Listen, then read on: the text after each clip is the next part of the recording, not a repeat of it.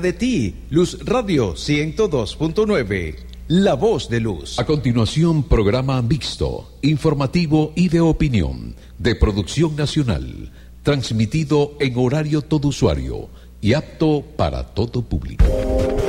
Luz Radio 102.9 presenta Ciencia para Llevar.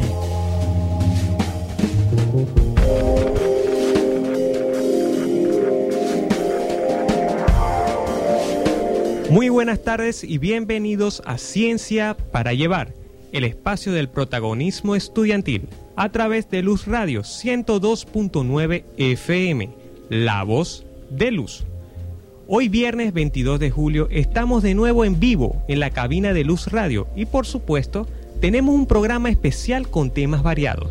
Pero no podemos continuar sin antes mencionar los, créditos del programa.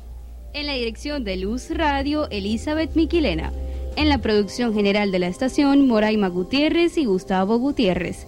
En la dirección de Ciencia para Llevar, profesores Edinson Castro y César Pérez. En la coordinación académica del programa, doctora Luz Maritza Reyes. Edición y montaje, los universitarios Rafael Borges y Brigitte Valero. Producción general del programa, universitaria Adrián Chaparro.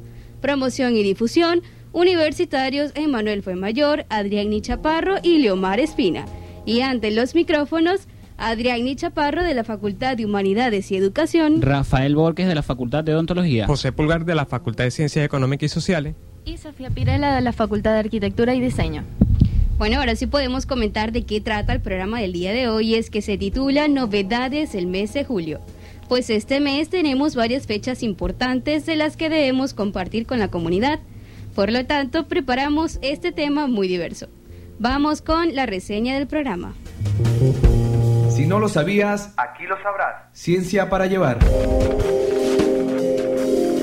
El mes de julio es el séptimo mes del año en el calendario gregoriano y tiene 31 días.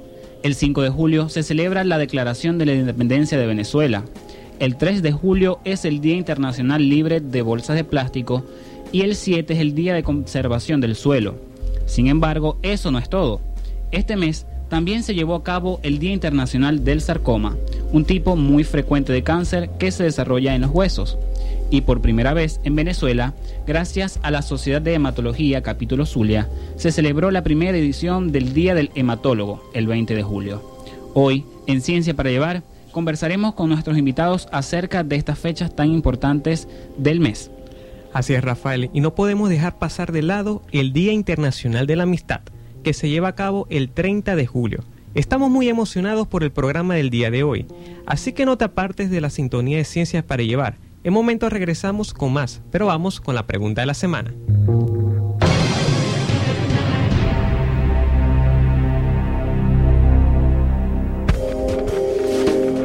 Y la pregunta de la semana es, ¿cuál es el origen del nombre del mes de julio? Envía la respuesta al 0414 655 0867, repito, 0414-655-0867 y estarás participando por una recarga telefónica. Te invitamos a interactuar con nosotros a través de nuestras redes sociales como arroba Redierus y arroba Ciencia para Llevar Piso Oficial. También a sintonizarnos en vivo a través de www.luzradio1029fm.com. Vamos con buena música al ritmo de Aurora.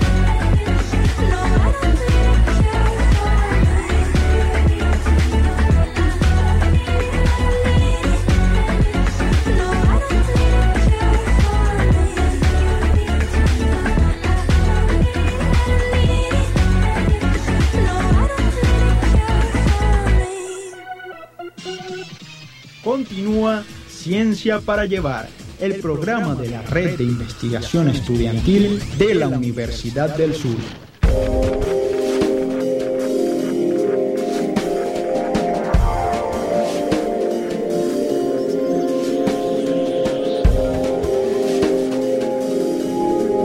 cuando son las 2 y 6 de la tarde, regresamos con más de Ciencia para Llevar a través de Luz Radio 102.9 FM, La Voz de Luz. El programa del día de hoy se titula Novedades del mes de julio. Este mes celebramos unas fechas importantes y especiales. Comenzamos con el Día Nacional del Hematólogo que se celebró por primera vez el 20 de julio gracias a la Sociedad de Hematología de Capítulo Zulia. Vamos a recibir al primer invitado de hoy.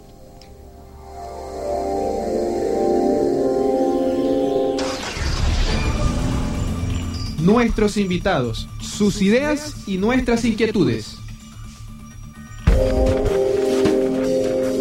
El doctor Jesús Weir es médico cirujano egresado de la Universidad del Zulia, especialista en hematología, egresado de esta misma casa de estudio. Es ex, exdirector del Banco de Sangre del Estado Zulia y actualmente es coordinador del posgrado de hematología de nuestra región.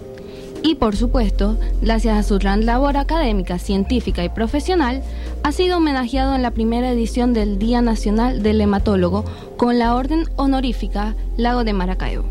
Bienvenido, doctor. Para comenzar con la entrevista, aunque en varias partes del mundo sea reconocida la labor de los especialistas en hematología, esta es la primera vez que se celebra en nuestro país. Desde su punto de vista, ¿cuál es la importancia de esta celebración? Buenas tardes. En relación a la importancia de la celebración del Día del Hematólogo, eh, lo que implica para nosotros esta celebración es algo sumamente importante, pues desde el año 1959, cuando comenzó a funcionar la Sociedad Venezolana de Hematología, este, se había tenido idea de reunir hematólogos, este, etcétera, a través del tiempo. Eso comenzó con cursos de, pregrado, posgrado de hematología y a medida que pasando el tiempo se extendieron los posgrados a, otras ciudades, Mérida, Los Andes y sobre todo Maracaibo, donde vamos a tener dos, eh, dos equipos de, de posgrado de hematología en el estado Zulia. Eso ha dado posiblemente más de 80 o 100 especialistas que están distribuidos en todo el país. Solamente necesitamos nosotros eh, un día para celebrar las actividades nuestras a través del tiempo, a través de, los años, porque la hematología es una rama muy eh, extendida, la sangre está en todos los órganos y prácticamente tiene implicaciones en todas las especialidades, en neurología, gastroenterología, en cirugía, en, en cuidados intensivos, en pediatría y sobre todo que también abarca la parte de bancos de sangre, una cosa sumamente importante para la medicina de hoy. Ese logro de ayer representa un gran avance para nosotros. Tenemos oportunidad de unirnos más, eh, reactualizarnos, informar a la población este, lo, que, lo que representa la hematología, los alcances que tiene esta rama, los avances presentes y futuros. Los extremos son muchos. Hoy en día se, se sustituyen genes, pacientes con procesos eh, degenerativos, eh, con genes modernos nuevos se puede curar eh, enfermedades malignas con trasplantes de médula ósea, eh, se pueden hacer eh, marcar las células del paciente, se las programan, se las reinyectan porque el mismo ataque a las células de cáncer, o sea que hay una gran cantidad de avances y entonces necesitamos un día para nosotros reunirnos, ver cómo va la, situación hematológica en el país, ver que podemos avanzar. Eso ha representado para nosotros este, ese día del, hematólogo. Estamos sumamente felices por eso y creemos que daremos bastantes frutos en el futuro con este tipo de, de actividades. Seguro que sí, estas actividades pueden dar frutos a futuro porque tienen un espacio solo para ustedes en el que pueden compartir conocimientos y por supuesto disfrutar y aprender. De verdad que nos emociona muchísimo el hecho de que ahora se celebre el Día del Hematólogo en nuestra nación. Pero ahora, doctor, por otro lado, ¿cómo se siente al recibir la Orden Lago de Maracaibo por su labor como médico hematólogo en nuestra región? En relación a la, eh, reconocimiento que se me hizo durante el día de ayer en relación al Día del Hematólogo eh, ha sido para mí una, eh, algo honroso eh, recibir de la Gobernación del Estado de Zulia y en parte de la Universidad del Zulia, a través de la Facultad de Medicina, este reconocimiento por la labor realizada durante todos mis años de, trayectoria como, como médico, como hematólogo en, en ese sentido. Este mes estoy cumpliendo 60 años de graduado, de los cuales 51 han sido dedicados a la parte hematológica, más unos tres años que trabajé como Andora Bachiller, estudiante de medicina en el Banco de Sangre de Estados Unidos como transfusor. O sea que esa rama estaba prácticamente em, más de la mitad de mi vida eh, conmigo. Y he tenido en, esa, en ese tiempo, eh, eh, a través del, Banco de Sangre de Estados Unidos, de la Universidad del Zulia, donde fui subdirector durante 12 años, director durante 13 años, realizar una labor tanto asistencial con pacientes como de docencia en clase pre y posgrado y abundante material de investigación, lo cual ha sido publicado en, numerosas revistas. Esa actividad que puedo cumplir este, a través del tiempo posiblemente sea el motivo por el cual eh, estas entidades eh, tomaron a bien para darme este, esta extinción. Indudablemente que eh, nuestra actividad siempre ha sido tratada, ha sido adornada con, honestidad, con rectitud, como en realidad este, debe ser, eh, para que uno se merezca el afecto eh, con se a los hombres públicos y tienen una, rectitud integral. Es más, la impecable trayectoria de mis, profesores este, me impulsa a mí a primero me honorabilizan y segundo me impulsan a, tener una, actitud de, tipo recta en mi quehacer de tipo diario. Este, sumamente complacido por eso. En ocasiones este, sido otra, otras distinciones.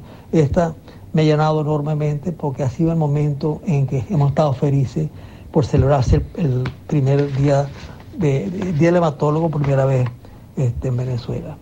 Así es que doy gracias a Dios por haber mantenido este, con salud, eh, eh, eh, permitirme mantenerme actualizado para poder dar fruto este, de mi actividad y sobre todo que ese fruto lo recibe mayormente. Hermosas, hermosas palabras, doctor. No tenemos nada más que decir que darles las gracias por su increíble labor como médico. La orden honorífica que recibió es muy bien merecida. Bueno, ha llegado el momento de despedirnos. Muchas gracias por habernos acompañado el día de hoy en Ciencias para Llevar. Haremos, haremos una pausa y te invitamos a interactuar con nosotros a través de nuestras redes sociales como arroba redieluz, arroba ciencias para llevar piso oficial. Vamos con buena música. Adriana, ¿y con qué música vamos? Vamos con Hung Up de Madonna. Time goes by so slowly, time goes by so slowly, time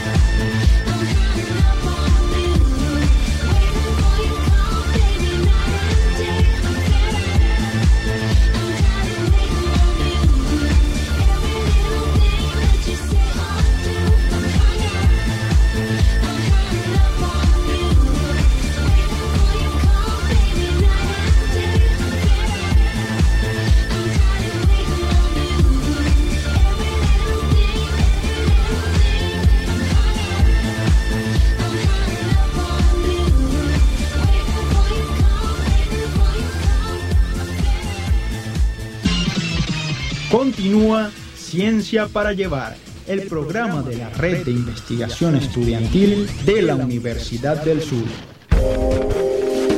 Y cuando son las 2 y 20 de la tarde, continuamos con más de Ciencia para llevar el espacio del protagonismo estudiantil a través de Luz Radio 102.9 FM, La Voz de Luz. Como lo comentamos anteriormente, el tema del día de hoy se titula Novedades del mes de julio. Anteriormente, conversamos con el doctor Jesús Weir, quien recibió la orden honorífica Lago de Maracaibo por parte de la gobernación del estado Zulia por su trayectoria académica y profesional en nuestra región como especialista en hematología, en la celebración de la primera edición del Día del Hematólogo en Venezuela, llevada a cabo el pasado 20 de julio. Ahora, en este momento, vamos a recibir al segundo invitado del día de hoy. Nuestros invitados, sus ideas y nuestras inquietudes. El universitario Julio Morales es estudiante de medicina y de trabajo social en la Universidad del Zulia. Además, forma parte de la campaña de Centro, de, Centro del Manglar, ¿no? ¿Es lo correcto? Sí, correcto, Centro del Manglar. Bienvenido, ¿cómo estás, Julio? Muy bien, gracias a Dios. Bueno, aquí te invitamos para conversar un poco sobre el Día Internacional Libre de Bolsas de Plástico que se celebró el pasado 3 de julio.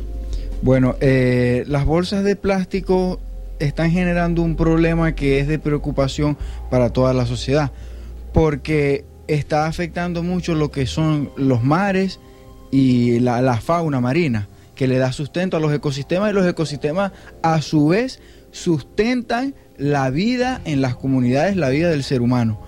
Eh, se estima que en aproximadamente una década tendremos más bolsas de plástico, más plástico en los mares que peces.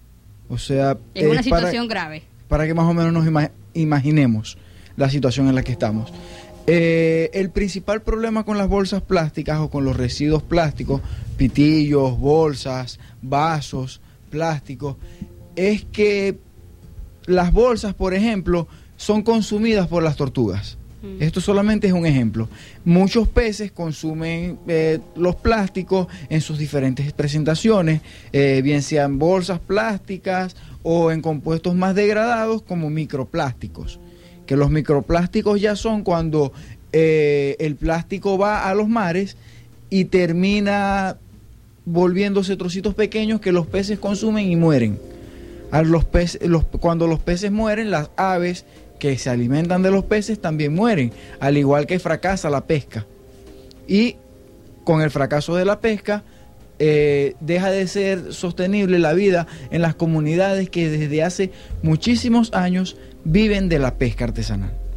Entonces, eh, es algo que hacemos los humanos, que producimos los humanos, eh, y que cuando lo devolvemos a la naturaleza, los plásticos tardan muchos años en degradarse. Mm tardan tanto tiempo que existe mucha posibilidad de que terminen siendo parte del, del, del alimento hasta del mismo ser humano, correcto. Claro. Porque, por ejemplo, cuando el ganado consume eh, plásticos, esos químicos igual van a nuestro cuerpo al final de la cadena. Claro, y fíjate que en estos días vi por allí un estudio que decía que ya se habían encontrado microplásticos en, el ganado. Entonces, si el ganado tiene microplásticos en, su, en su estructura este corporal, el ser humano los va a terminar reteniendo. Entonces nosotros estamos consumiendo plástico que a la larga nos va a hacer Claro, y eso ahí lo, lo, estamos haciendo nosotros, porque el mismo ser humano es que está creando esos plásticos sin ser consciente realmente del daño que le está haciendo al medio ambiente, al planeta e incluso a nosotros mismos, a la comunidad que nos estamos haciendo mucho daño con el, con el plástico. Con el tema del plástico de un solo uso, la invitación desde muchas organizaciones de la sociedad civil es a reducirlo o a rechazar el uso de ese plástico, el plástico de un solo uso, el plástico desechable. Ayer estaba viendo una publicidad de personas que ya ahora usan bolsas de, de, de fique, de tela, de algún tipo de material reutilizable porque ya se está entendiendo que la bolsa plástica genera un problema que no se elimina cuando tiramos la basura o cuando lo desechamos y se lo lleva el aseo porque eso termina en un sitio primera, primero que todo donde no debería estar, que es un, por, ejemplo, por ejemplo, en Maracaibo tenemos un vertedero donde se llevan los residuos y ese vertedero en teoría no debería estar ahí. O sea, está en el borde de una ciénaga. Incluso se llama el vertedero de la ciénaga. Entonces siempre le estamos generando un daño a nuestro ecosistema. La invitación es a reducir el uso de plástico desechable para que éste no termine en una ciénaga alterando el equilibrio ácido base, base del suelo o no termine en una cañada o no termine a orillas del lago eh, dañando a los peces. Claro, bueno, es sumamente importante lo que tú nos estás comentando. Y en el próximo segmento yo quiero que tú me, me, digas qué organizaciones están trabajando acá en Maracaibo para reducir el uso de bolsas plásticas, para recuperar los espacios que están muy contaminados, para recuperar nuestro lago. Eso nos lo vas a comentar en el siguiente segmento. Vamos ahora con la pregunta de la semana.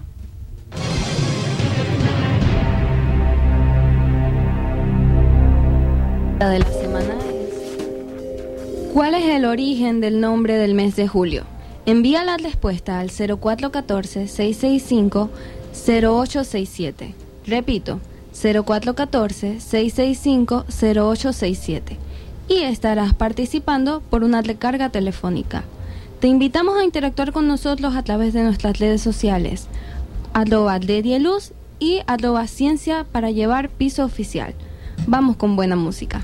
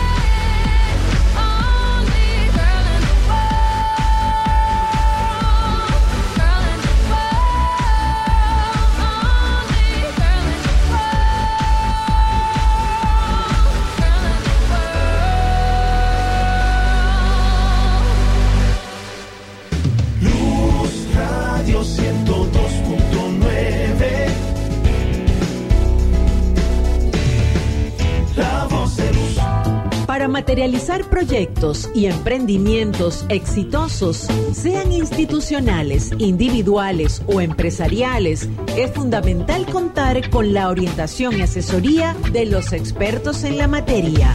Por eso, te invitamos a escuchar En Perspectiva con José Alvarado. Los sábados desde las 9 de la mañana, En Perspectiva, por Luz Radio 102.9 la voz de luz. Campo Café y Ciudad es el punto de encuentro preferido del sector agroalimentario venezolano. Es un espacio de intercambio y participación para el diseño de propuestas y soluciones en pro de la Venezuela del futuro. Campo Café y Ciudad, un encuentro de saberes, aromas y tradición conducido por Werner Gutiérrez y Norberto Rincón.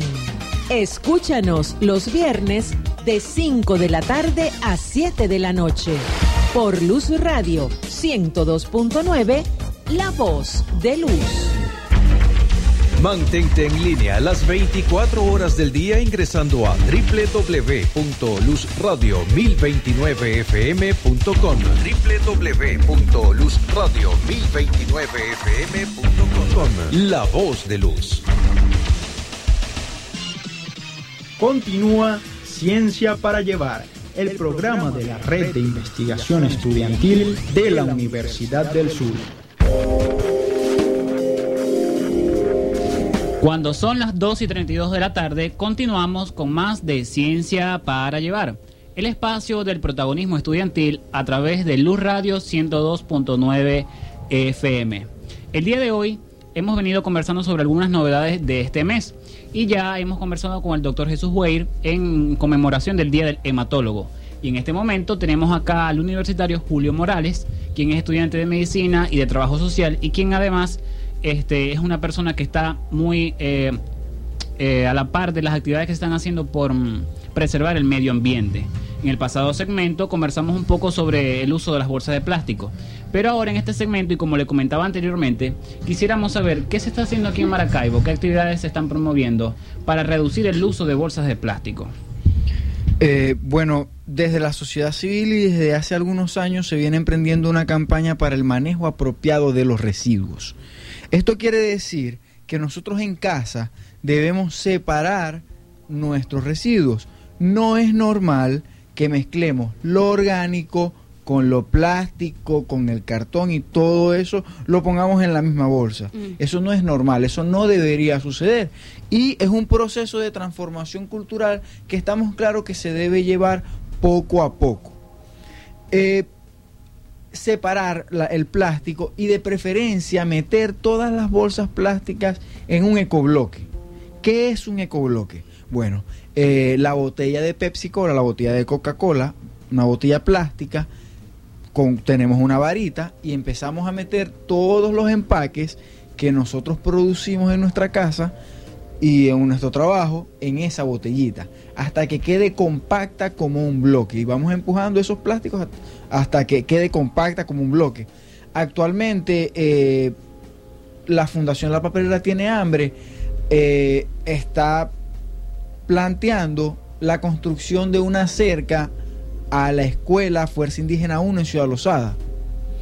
Eh, eso es como primera iniciativa. Los clubes de leones han realizado, han construido bancas en la vereda del lago para las personas y haciendo más espacio cívico. Todo eso con ecobloque. Todo eso con ecobloque. Se pueden construir cualquier cantidad de cosas con ecobloque. Pero lo primero que debemos hacer para hacer posible el ecobloque es empezar a separar los residuos desde el hogar. ¿Por, qué, ¿Por cuál razón?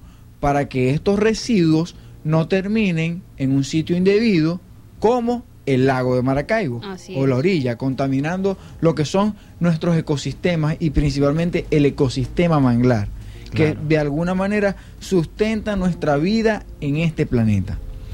Entonces la invitación es esa, a hacer ecobloques, a denunciar la, la, la, tala, a denunciar el tráfico de fauna silvestre y a disminuir disminuir el uso de plástico desechable. Recordar que extraemos esos compuestos de la tierra, los procesamos y los devolvemos en formas que no pueden ser procesados por el ecosistema mm. y terminan enfermando.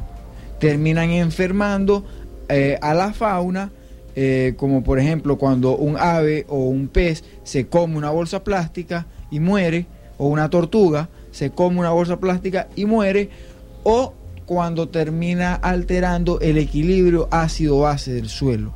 ¿Cuándo sucede esto? Eh, no sé si recuerdan el líquido negrito de la basura. Sí. Eso es lixiviado. Es el filtrado del plástico. Mm. ¿Verdad? Ahora todo tiene sentido. Ese filtrado, ese filtrado de todos esos compuestos orgánicos con plástico, con esa basura que generamos en nuestros hogares, es un compuesto inerte. O sea, no se degrada, no se inflama, va a estar siempre ahí. Y va a, cuando se filtra al suelo, altera el equilibrio ácido-base del suelo. Mm. Entonces, obviamente va a matar la flora, los árboles que estén en ese sitio. Va a imposibilitar la vida.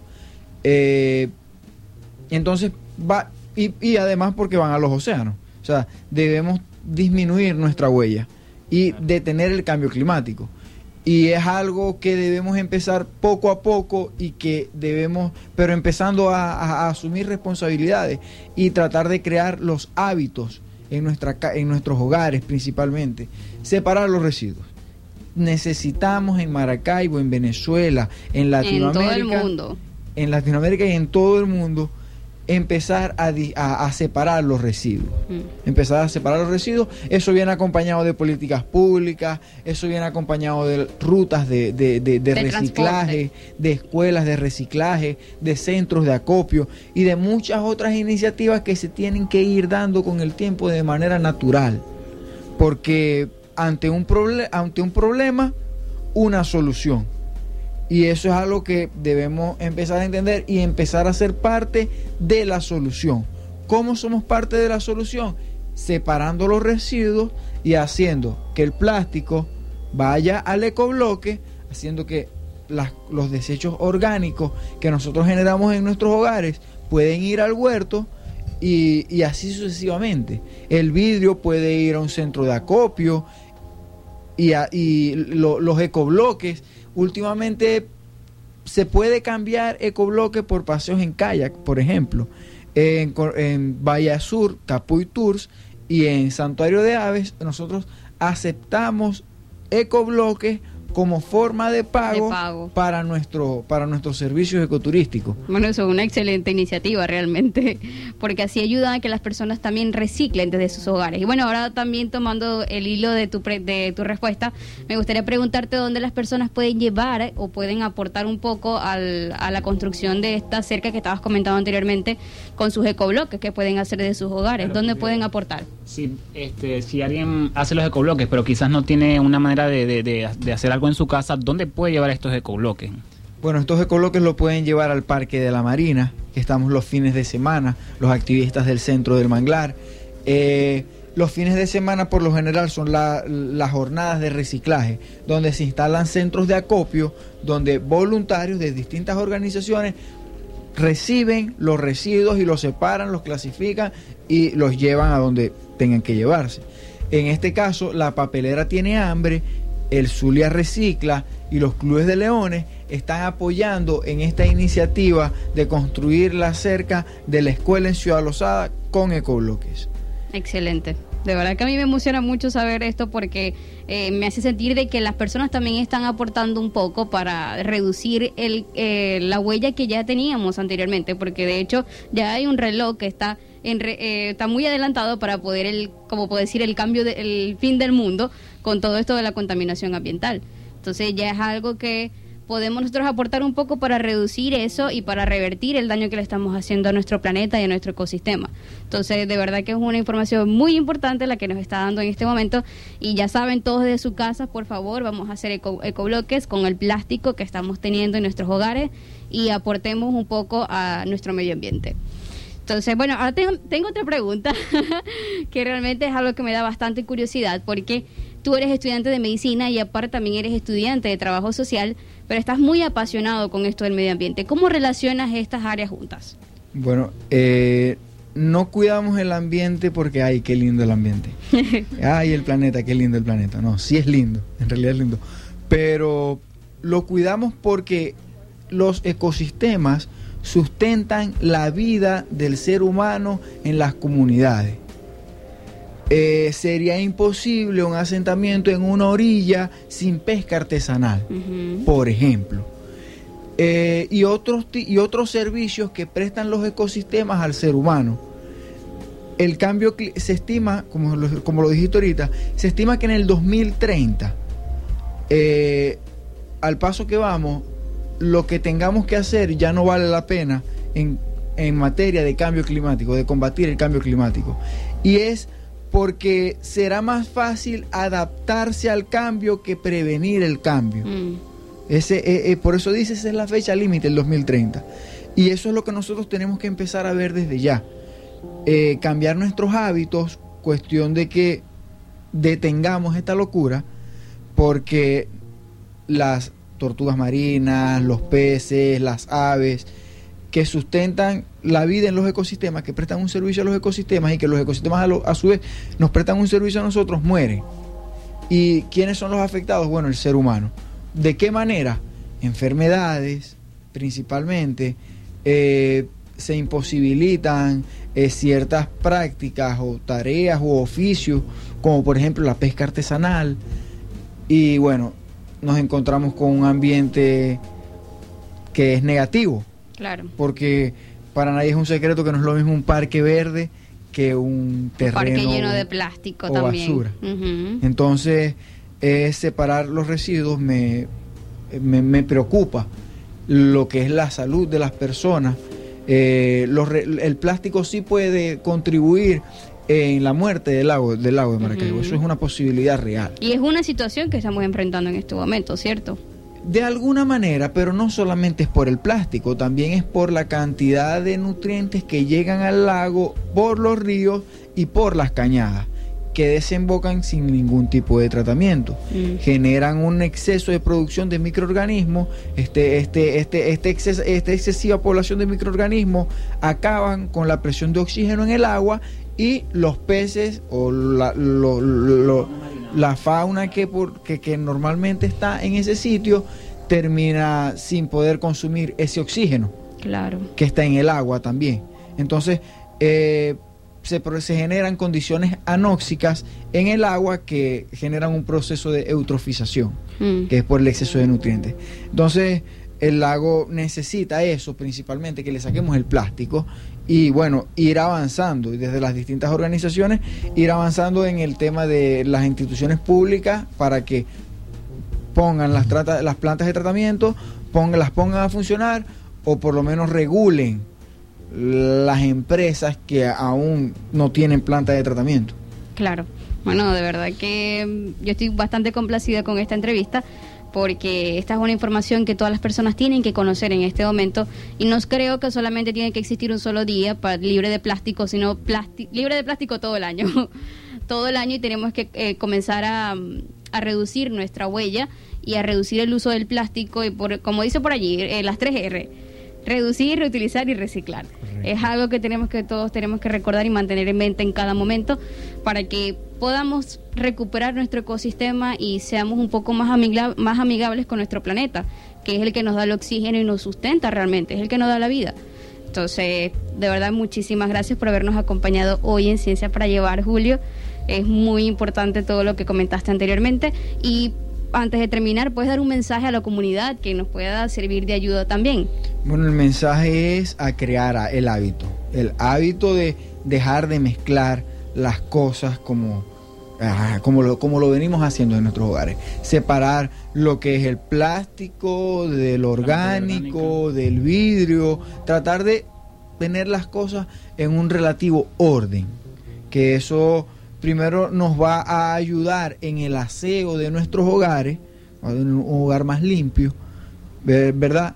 Y bueno, vamos a estar contribuyendo con el planeta, porque la, una de las principales eh, consecuencias de que todo es el plástico esté mezclado con lo orgánico es la producción del lixiviado. Mm. Y eso y se crean focos de enfermedad, cual, X cantidad de cosas que pueden afectar la vida del ser humano. O sea, que de verdad afectan la vida de las personas en las comunidades, en nuestros hogares. Y bueno, se trata de mejorar nuestra calidad de vida. Para mejorar nuestra calidad de vida debemos cuidar de nuestro entorno, tratar de que nuestro entorno sea un entorno saludable. ¿Cómo vamos a generar un entorno saludable? Bueno, reduciendo el uso de plástico desechable. Ya eso es una fórmula que tenemos y un objetivo que debemos lograr en los próximos años y un cambio cultural que se debe dar para que, bueno, para revertir, para revertir el tiempo que nos queda desde aquí hasta 2030 que ya va a ser algo irreversible que vamos a estar viviendo en todo el mundo, que no vamos a poder ni siquiera recuperar el daño que le estamos haciendo a nuestro planeta. Exacto. Entonces creo que es un objetivo y es un trabajo de todos definitivamente.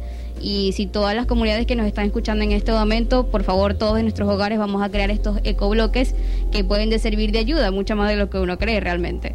Bueno, muchísimas gracias Julio por habernos acompañado hoy y cuando son las 2 y 47 vamos con una pequeña pausa y en este momento vamos con buena música y te invitamos a interactuar con nosotros a través de nuestras redes sociales como arroba Luz y arroba Ciencia para Llevar Piso Oficial. ¿Con qué canción nos vamos, Rafa? Vamos con Ador de Jasmine Thompson.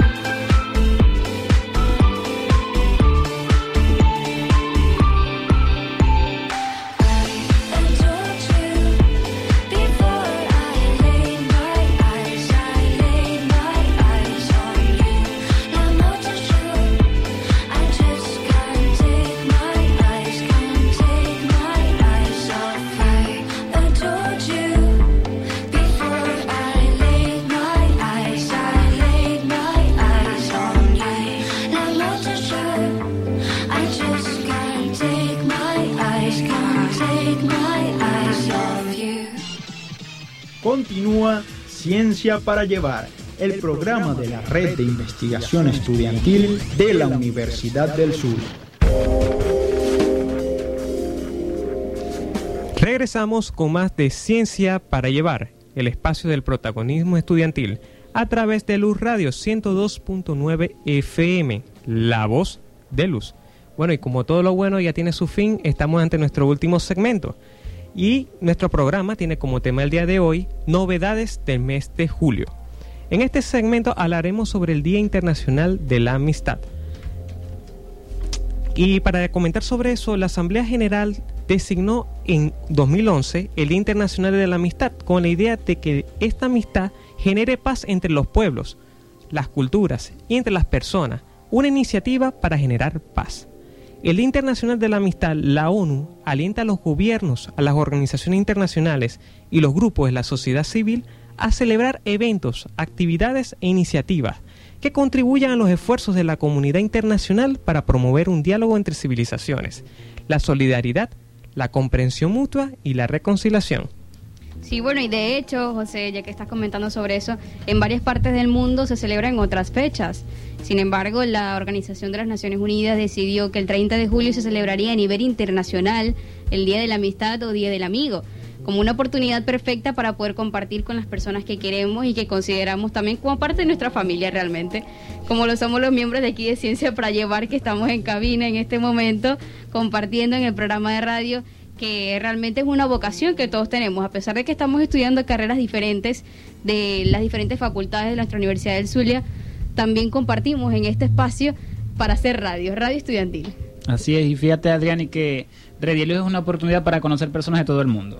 Yo admito que tengo, por supuesto, amigos de mi carrera de odontología porque es donde más me relaciono, pero Redielus me permitió conocer personas de otros países, estudiantes de otros países, de otras carreras. Y de hecho, aquí todas las carreras son variadas. José es de administración, tú eres de comunicación social, yo soy de, odontología, Sofía es de diseño.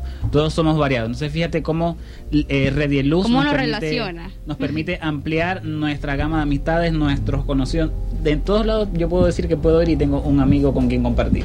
No, y es que también de los eventos que también hemos tenido en Radio tenemos contacto de todas partes del mundo, Estados Unidos, de México, de Argentina, de Colombia incluso también este internacionales y también de aquí de Latinoamérica también que podemos decir que son nuestros amigos que se encuentran en contacto con nosotros y que también quieren formar parte del espacio que nos brinda Luz para poder compartir conocimientos y para poder formarnos como personas y también académica y profesionalmente. Claro, y fíjate que este así como nosotros somos diferentes carreras, tener amigos de diferentes ámbitos nos ha permitido aprender muchísimo. Fíjate que solamente con tener a Julio Morales acá, que él es de trabajo social, es de medicina, es este una persona que está muy pendiente del medio ambiente. No, y Julio, hace mil cosas al mismo tiempo. Yo no sé cómo hace para tener tanto tiempo, pero hace millones de cosas. Y anda en bicicleta. y eso también es algo muy importante, que él apoya la, la, las bicicletas, que reduce también la huella del, del ser humano en el medio ambiente. Reduce la huella de carbono, así es.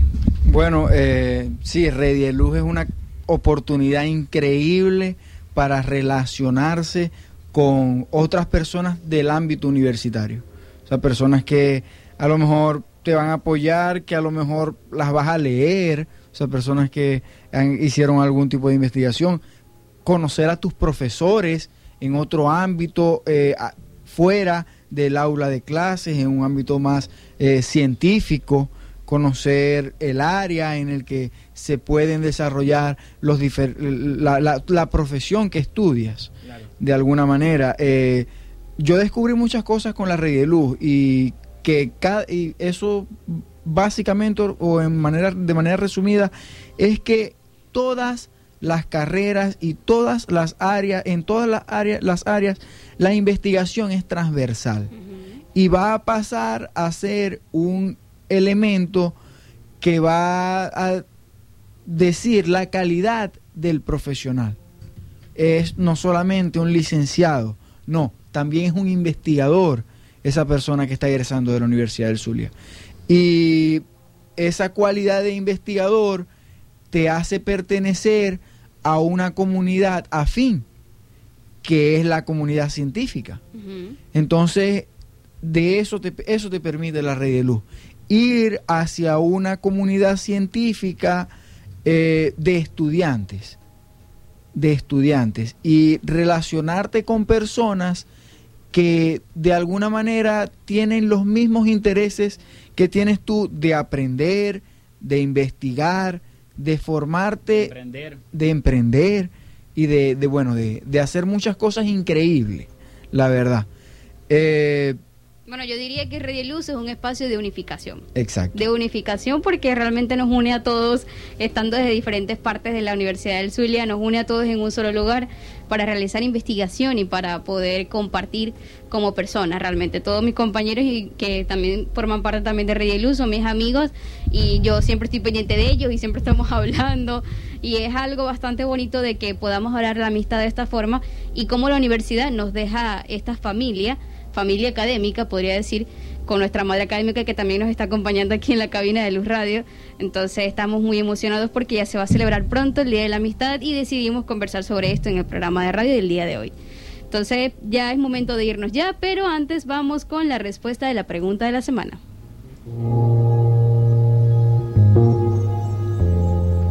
Y la respuesta de la pregunta de la semana es... En un principio, en el mes de, el mes de julio se llamaba Quintilis, en honor al dictador romano Julio César, Marco Antonio, militar y político romano. el mes de julio llamando, le nombró el mes llamándolo Julio en honor al dictador, quien nació el 13 del mismo. Muchas gracias a todos los que participaron en la pregunta de la semana. Le haremos llegar el premio de la respuesta ganadora y por supuesto, muchas gracias a todos nuestros invitados del día de hoy. No olviden seguirnos en nuestras redes sociales como arroba redieluz, arroba ciencia para llevar piso oficial. Nos vemos la semana que viene. ¿Con qué música nos despedimos? Vamos con Sugar de Maroon 5.